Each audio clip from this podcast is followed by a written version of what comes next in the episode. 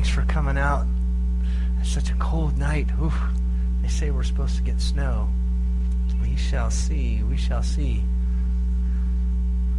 Uh, well, thanks for coming tonight. We're going to celebrate. Um, uh, we're going to celebrate the birth of Jesus Christ. That's why we have our Christmas Eve service, and we will have our Christmas Day service tomorrow as well, where we will celebrate Christ's birth, remembering what he has done for us and taking on human flesh, um, the eternal Son, one hundred percent God and one hundred percent man. And we're going to celebrate that tonight. Uh, first, let me uh, start off by um, by praying. Let's come to the Lord in prayer. Our Father in heaven, we're very thankful that you show grace to us. Very thankful that you show compassion to sinners. You know we are in desperate need of it.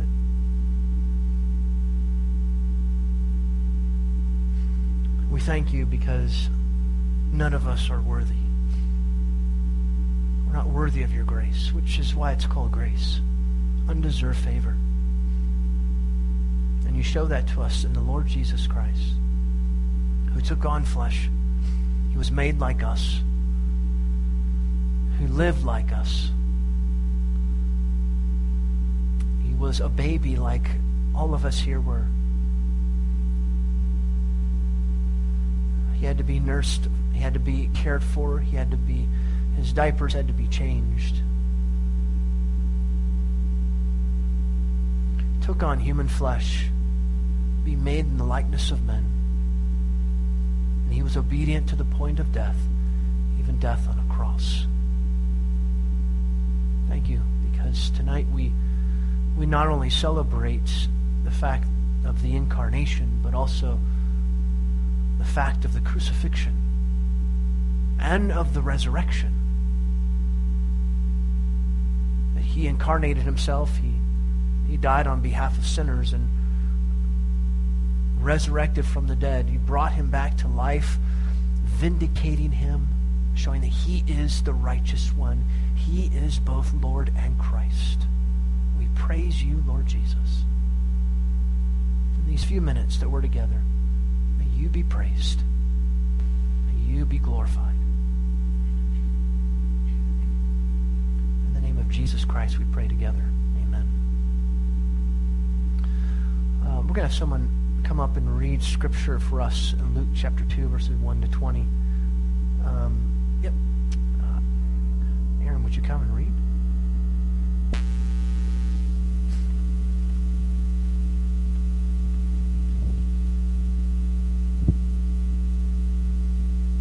And in those days a decree went out from Caesar Augustus that all the world should be registered. This was the first registration when Quirinius was governor of Syria. And all went to be registered, each to his own town. And Joseph also went up from Galilee, from the town of Nazareth to Judea, to the city of David, which is called Bethlehem, because he was the house, out of the house of lineage of David, to be registered with Mary, his betrothed, who was with child. And while they were there, the time came for her to give birth, and she gave birth to her firstborn son, and wrapped him in swaddling cloths, and laid him in the manger, because there was no place for them in the inn. And in the same region there were shepherds out in the field, keeping watch over their flock by night, and an angel of the Lord appeared to them, and the glory of the Lord shone around them, and they were filled with great fear. And the angel said to them, Fear not, for behold, I bring you good news of great joy that will be for all people. For unto you is born this day in the city of David a Savior, who is Christ the Lord. And this will be a sign for you. You will find a baby wrapped in swaddling cloths and lying in a manger. And suddenly there was with the angel a multitude of great of the heavenly host, praising God and saying, Glory to God in the highest, and on earth peace among those with whom he is pleased. When the angels went away from them into heaven, the shepherds said to one another, Let us go over to Bethlehem and see this thing that has happened, which the Lord has made known to us. And they went with haste and found Mary and Joseph and the baby lying in a manger. And when they saw it, they made known the saying that had been told them concerning this child.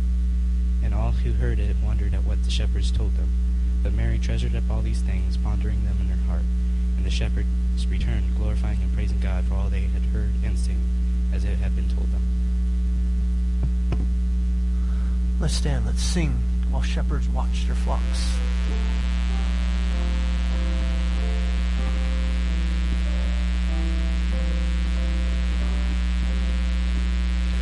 While shepherds watched their flocks by night, all seated on the ground, the angel of the Lord came down, and glory shone around, and glory shone around.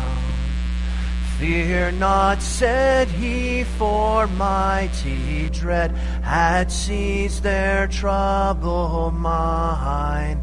Glad tidings of great joy I bring to you and all mankind, to you and all mankind.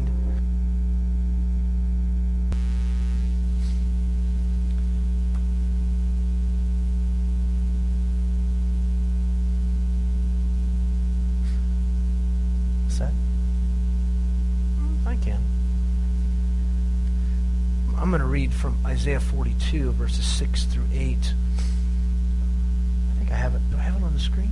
Yes, I do. Well, six to seven, I do. I am the Lord. I've called you in righteousness. I will also hold you by the right, excuse me, I will also hold you by the hand and watch over you, and I will appoint you as a covenant to the people, as a light to the nations, to open blind eyes, to bring out prisoners from the dungeon, and those who dwell in darkness from the prison. I am the Lord, that is my name. I will not give my glory to another, nor my praise to graven images. This speaks about Jesus Christ. In verse one of chapter forty-two, Isaiah prophesies this: Behold, my servant whom I uphold, my chosen one in whom my soul delights.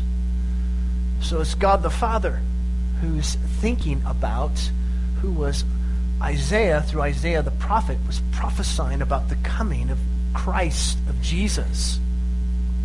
So since Jesus is the servant, it's him when he says, I am the Lord, I've called you in righteousness, you meaning the Messiah, Jesus. I will appoint you, Jesus, as a covenant to the people. He is a light to the nations, to open blind eyes, to bring out prisoners from the dungeon, those who dwell in darkness from the prison. That's the mission of Jesus. Jesus' mission to the nations is to be a light to them so that their eyes may be open, revealing the true God and the true way of salvation through himself. This is Jesus' purpose. This is why he came. So he's here to be a light to them, to all the nations. And he'll open their eyes. He's revealing the true God. So if you want to know who the true God is, it's in Jesus. If you want to know the true way of salvation, it's in Jesus. So how does one know God? How can one know the one true God? It's only through the Lord Jesus Christ. Now, that's a message that's not told. That's a message that's not heard. That's a message that's very much out of vogue in our culture. They say there's many ways to God. There's many ways to know God. But notice from the passage here in Isaiah, that's not what Isaiah prophesied. This is what gives God glory. What gives God glory is when Jesus Christ is glorified. And that's why the next part of the verse, I will not give my glory to another. So God himself wants to give himself glory. He's not going to give it to anybody else. So the Father wants to glorify his Son, and the Son wants to glorify his Father. So if you embrace God, then you will embrace his Son, and that will give glory to God. You embrace the Son, then you will embrace the Father, and that will give glory to God. Do I have that up? Yeah. Listen to what Jesus himself says in John chapter twelve in connection to this passage of Isaiah. Jesus says, "Now my soul has become troubled. What shall I say? Father, save me from this hour? Uh, but for this purpose I came to this hour. Father, glorify your name." There came therefore a voice out of heaven, "I have both glorified it and will glorify it again." The multitude therefore who stood by and heard it were saying that it had thundered. Others were saying an angel had spoken to him. Jesus answered and said, "This voice has not come for my sake, but for your sakes. Now judgment is upon this world. Now the ruler of this world shall be cast out." And then Jesus says this, "And I, if I be lifted up from the earth, will draw all men to myself." What was he talking about? John tells us. He was saying this to indicate the kind of death by which he was to die. So there you have, Jesus says, "I'm going to glorify you, Father." And the Father says, "I've glorified it and I'm going to glorify it again." He's going to do it by having Jesus die. The multitude therefore answered him, "We've heard out of the law of the Christ is to remain forever. I, how can you say the Son of Man must be lifted up? Who, who is this Son of Man?" Jesus therefore said to them, "For a little while longer the light is among you." He's talking about himself. "Walk while you have the light, that darkness may not overtake you. He who walks in the darkness does not know where he goes. While you have the light, believe in the light, in order that you might become sons of light." Jesus is the light, revealing the way that you can know God. If you want to draw closer to God, if you're seeking God, friend, if you're here tonight seeking God, go to Jesus. Go to Jesus. He's the light. While you have this opportunity, believe in the light, the trust, the true light, trust in the true light, trust in Jesus Christ. If you do, you will become a son of light. So when we, in just a few moments, we're going to light candles, let that be a reminder that Jesus, as you're holding the candle, Jesus is the light revealing the true God, and he reveals the way of salvation to God, because that salvation is himself. And we'll, we'll try to turn off all the lights, which have the Christmas lights on, so then you remember thinking about if it's pitch black and there's no darkness, total darkness, but that you have this one light.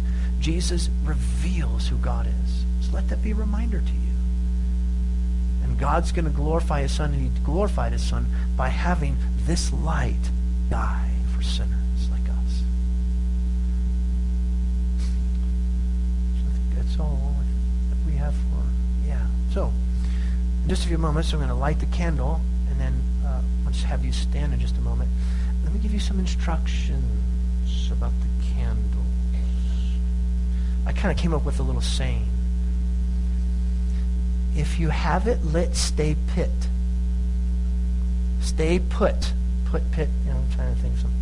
In other words, if you're lit, you don't want to move to try and light someone else's candle unless your neighbor enjoys hot wax on their hand. Be They'd be more than happy for you to pour that on their hand. Call me dumb, but most people don't like hot wax on their hands. So if you're lit, you do not want to do this. So if you're out, lean out. I get it. If you're out, lean out. So if the person's lit, you're out, you lean in and get yours covered, then you come down. Okay? So... So parents, please help your children, and please let's not burn that place down. So let's stand. Let's start by standing, and I'll get this started on my end.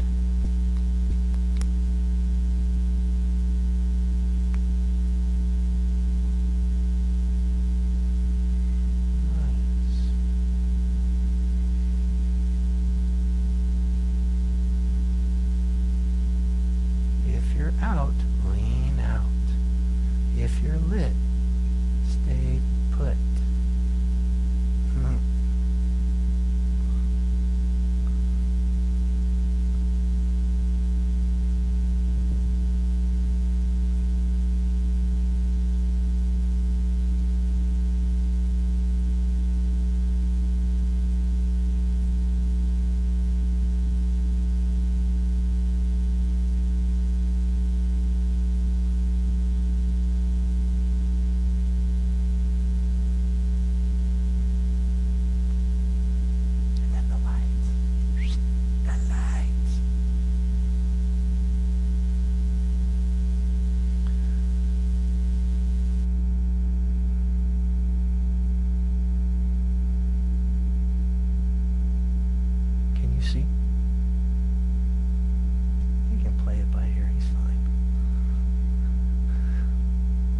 sing a couple verses of Silent Night.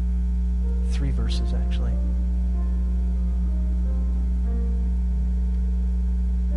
Silent night, holy night, all is calm, all is bright.